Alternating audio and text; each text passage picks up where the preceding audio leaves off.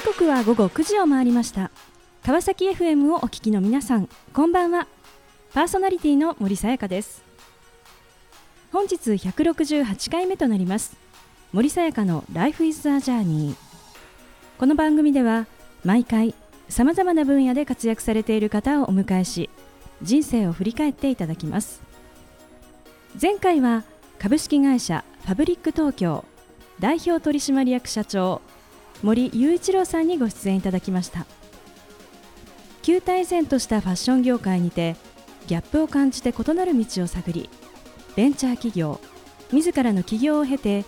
メルカリ創業者である山田社長と出会ったことから事業に対する考え方が大きく変化。オーダーメイドスーツと IT という自分らしいビジネスモデルを確立させた森さん。Do or do not There is no try. というメッセージをいただきました。今回も素敵なゲストをお迎えしお話を伺っていきたいと思います。この番組は e コマースの売上アップソリューションを世界に展開する株式会社エイジア。企業間レンタル移籍を通じて日本の人材流動化を促進する株式会社ローンディールの提供でお送りします。さあそれでは本日のゲストをご紹介いたしましょう。探究学者代表宝月康信さんです。宝月さんよろしくお願いいたします。よろしくお願いします。えー、さて宝月さん、はい、えー、探究学者、はい、ということですが、えー、一体どのようなことをされていらっしゃるのかぜひご紹介をお願いいたします、はい、一言で言うと塾というのは受験勉強とか成績をアップするこういうことにこうサポートすると思うんですけれども、はい、これは一切していない代わりに子どもたちの好奇心や探求心に火がつくような授業。これをお届けしています。好奇心や探求心に火がつく、はい、ということなんですね。あの大変今、まあ、メディアでもですね、まあ、話題になって、えー、いらっしゃいますけれどもありがとうございます。あの具体的にですね一体こうどんな授業というのをされていらっしゃるんでしょうか？はい。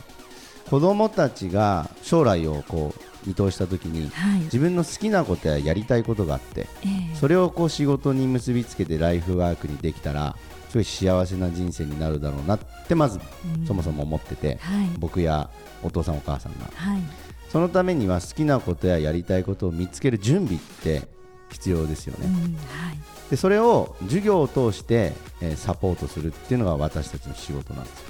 で具体的にはえー、歴史、音楽、ロボット、えー、それから海洋生物、はい、生命、あれ元素とか。そんなその現実に存在するいろんなテーマっていうものに子どもたちを覗かせて、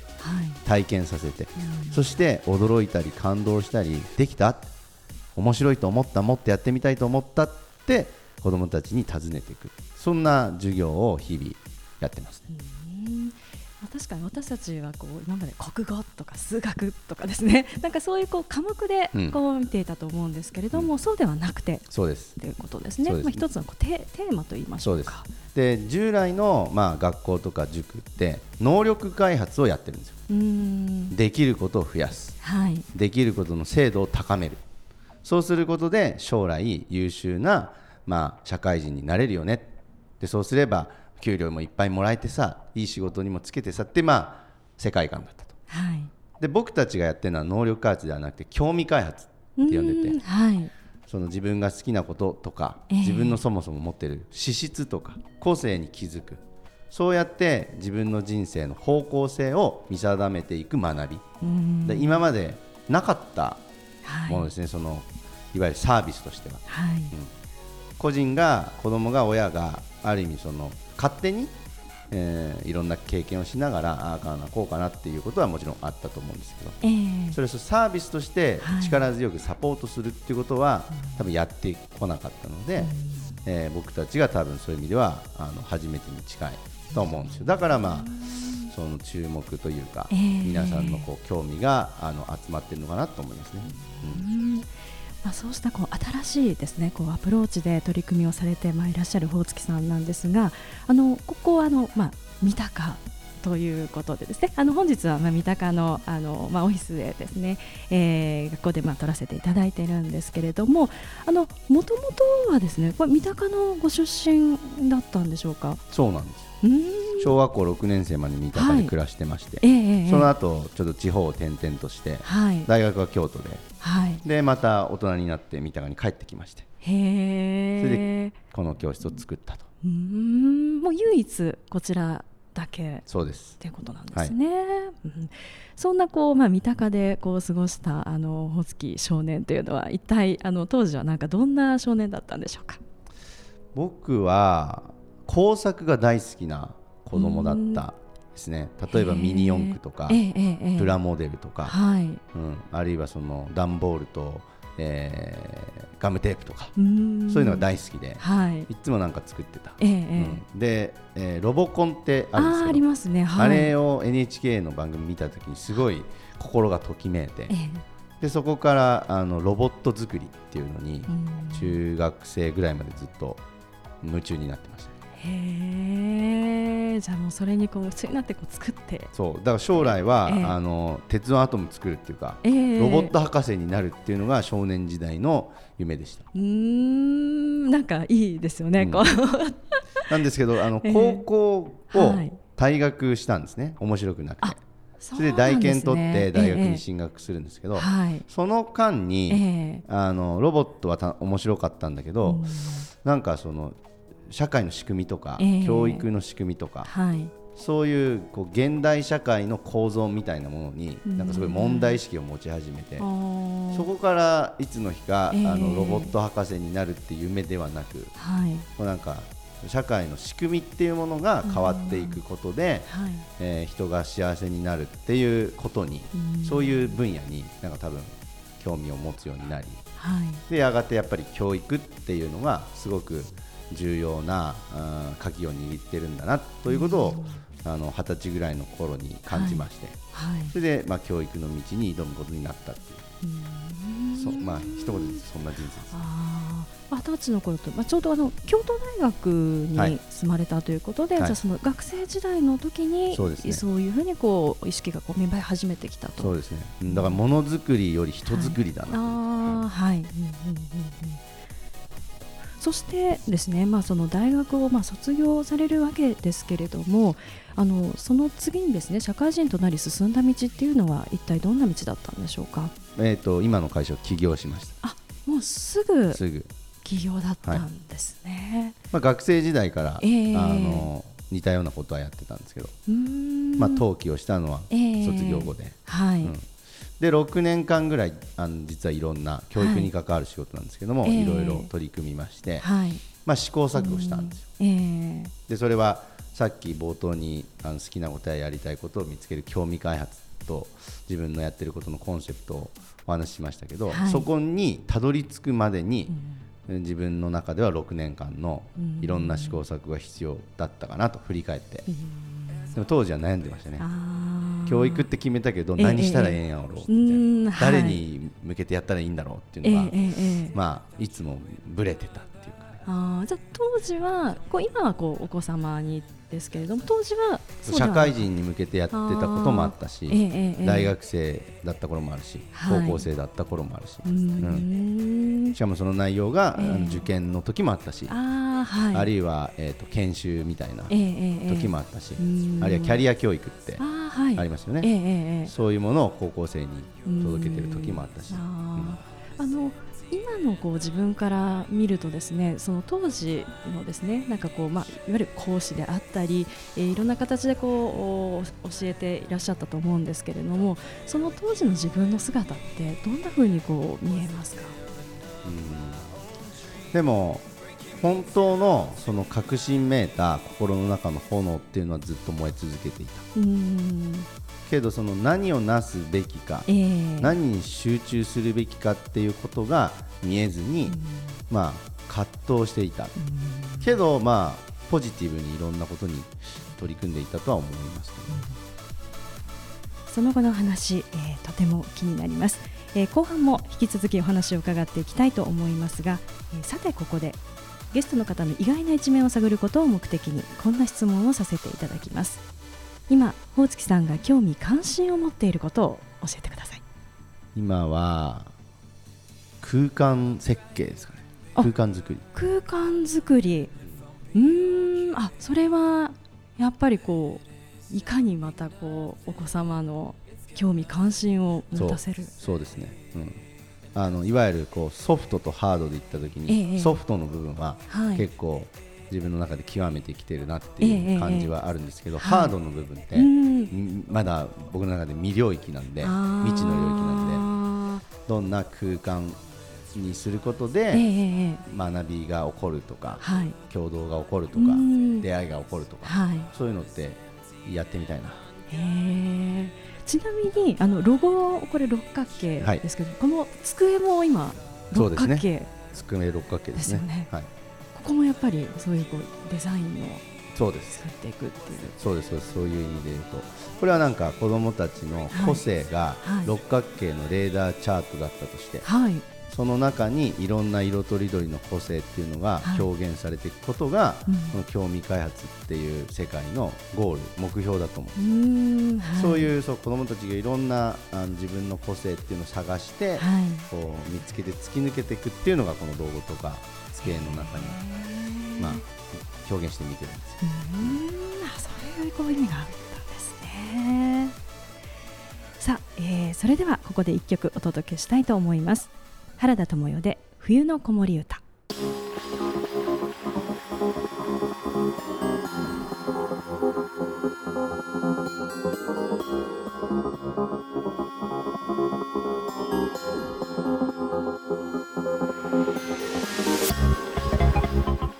さあ後半も引き続き探究学者代表宝月康信さんにお話を伺っていきたいと思います。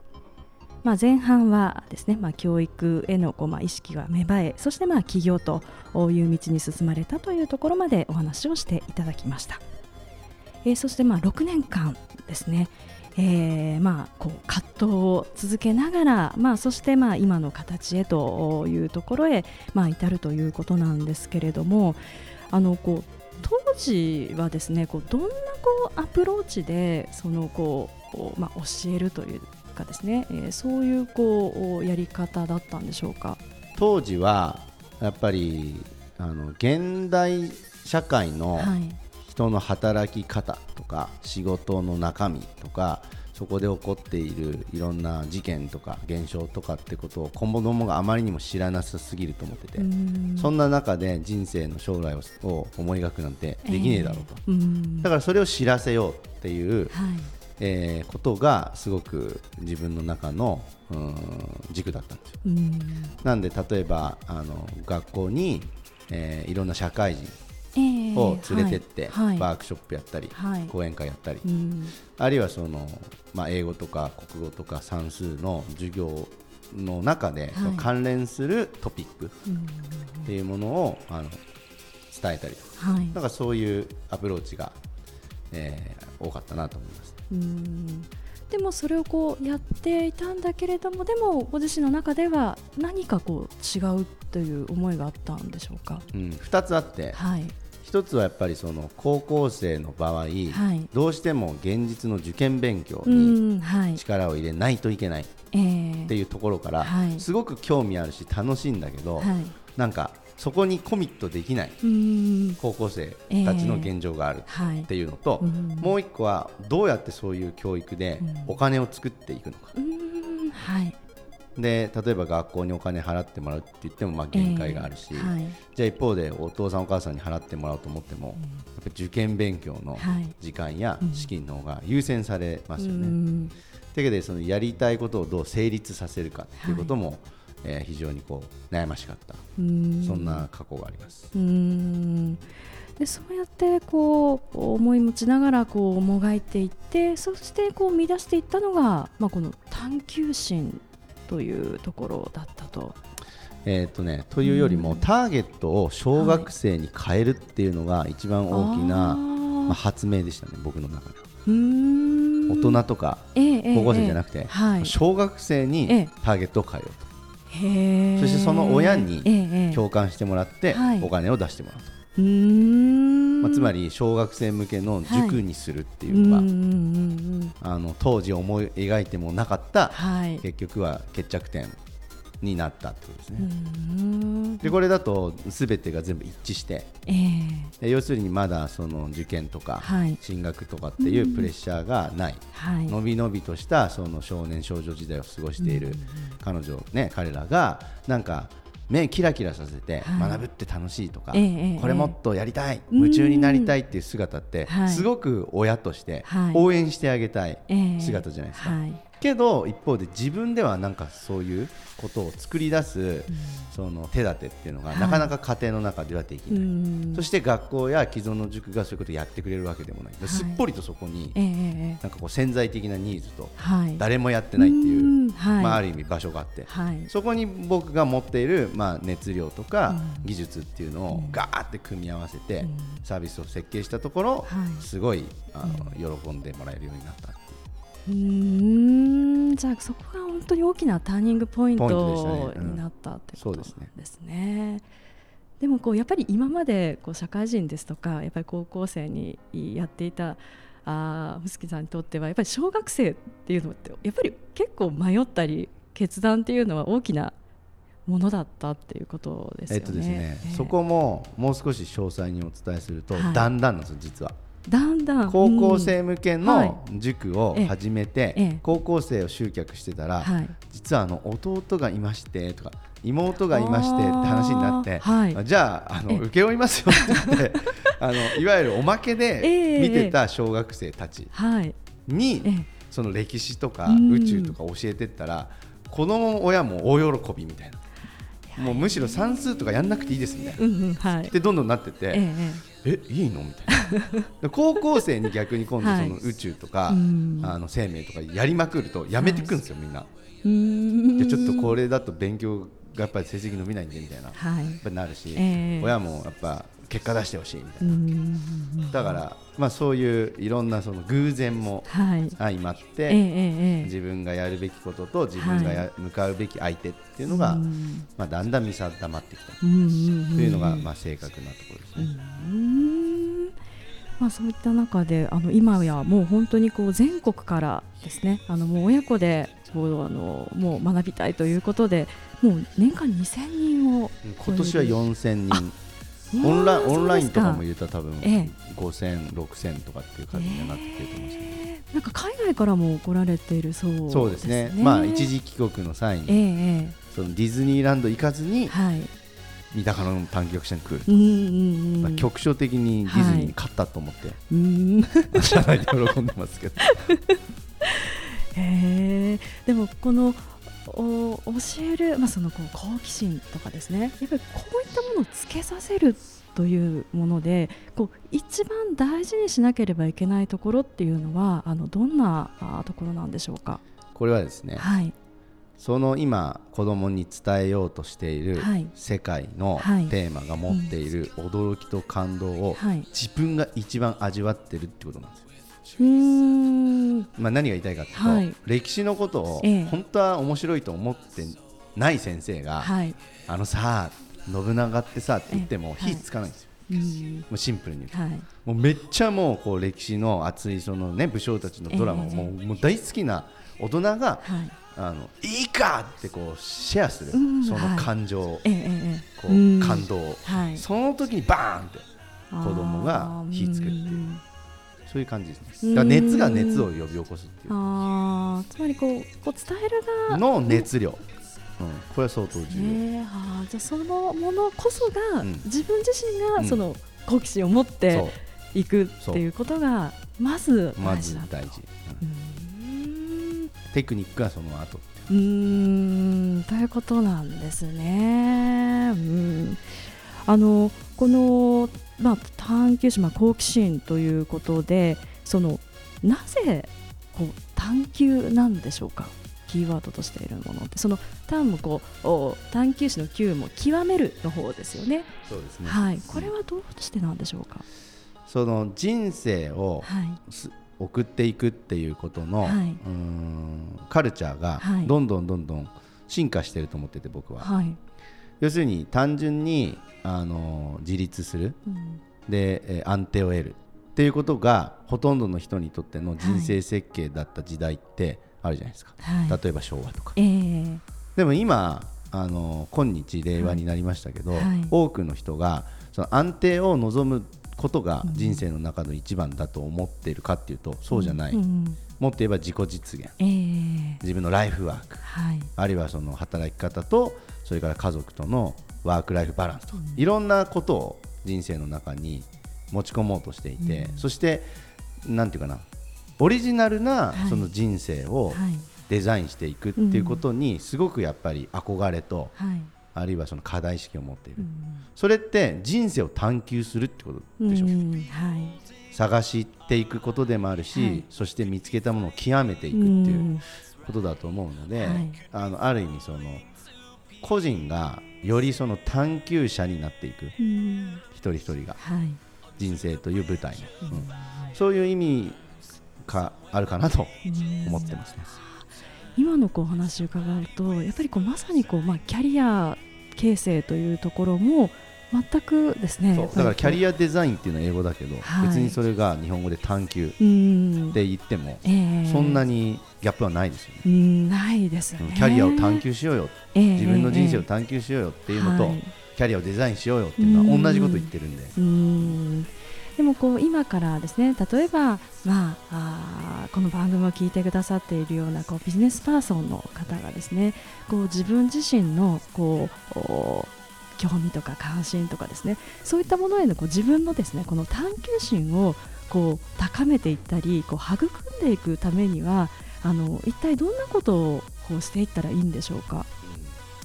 これねあの僕の答えは、はい、あの驚きと感動を味わうってことに尽きて。あの好きなこととか、はい、やりたいこととか、えー、あるいはその自分にとってマッチするキャリアを作るって、はいうん、なんか選ぶことだと思ってる人が多いんですよ。はい、なんかその取ってくるっていう外部から、えー、あるいはその河原の中にね、はい、仕事っていう石石がバーって並んでて、その中で一番いいやつを手に取るっていうのが、うん、なんかいい仕事を選ぶってことだと思ってたとしたらそれはね、全然勘違いで。キャリアを作るとか人生を作り出すっていうのは僕が教えてもらったメタファーは、はい、丸太をのみで削り出すことなんですよ。一本一本その杭を打ち、だんだんだんだんその形がはっきりしていく、つまり選ぶんじゃなくて作り上げることなんですよ。はい、でその時に指針って必要じゃないですか、えー、やっぱ俺はこれだなとか、はい、私はこうだなって。そのなんていうか道しるべになるものの、はい、非常に強いものが僕は驚きと感動だなって思ってて、わすごいなっていうはい、こう気持ちエモーショナルな気持ちが人間をその未来に連れてってくれる。っていうふうに思ってます。それは子供はよりピュアなんで、すごいそう,、そうなるんですよ、えー、そのお金だとか、条件だとか、ね、場所がとかその大人になるとだんだんいろんなことを考えるんだけど、ね、子供もピュアなんで、はい、本当に純粋に驚きと感動に導かれるように、あれやってみたい、これやってみたいって言うし、サッカーをやりたいの、はい、ね、音楽をやりたいの、そういうことです。でも大人も結構やっぱそうだと思ってて、はい、自分のなんかこうやりもしかしたら目の前にあるものも本当はとってもこうそれがいいと思ったりなんかこう驚いていたりするかもしれないけどそこに気づいてなかったりっていうことがあるかもしれない、あるかもしれないですね。うん。さあ、えー、この番組ではゲストの皆さんに必ずお聞きしている質問があります。これから自分の夢を実現しようと考えている方々へ背中を押すメッセージをお願いいたします。まあでも繰り返しになりますけどうん。驚きと感動の種をまこう。力強い素敵なメッセージをありがとうございました。ということで本日は、えー、改めまして、えー、探究学者代表大月康信さんにご登場いただきました。大月さんありがとうございました。ありがとうございました。森さやかの Life is a Journey いかがでしたでしょうか？理想のキャリアとは道に落ちているものを選ぶのではなく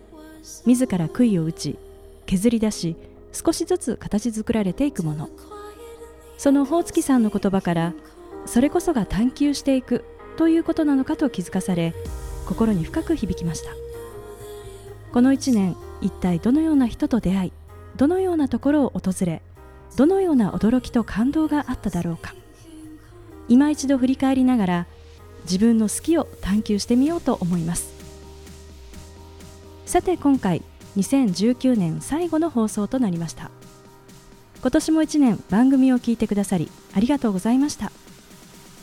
番組を開始してから3年が経ちましたが今年はゲストお二人を迎えた対談企画をスタートするなど新たな調整の年となりました。リスナーの皆さんにとって役立つような番組となるようこれからも挑み続けていきたいと思います。来年は1月8日からスタートいたします。素敵なゲストをお迎えしてお送りしますのでどうぞお楽しみに。来年も皆様にとって良い年となりますように。それでは今日も一日そして今年1年お疲れ様でしたおやすみなさい。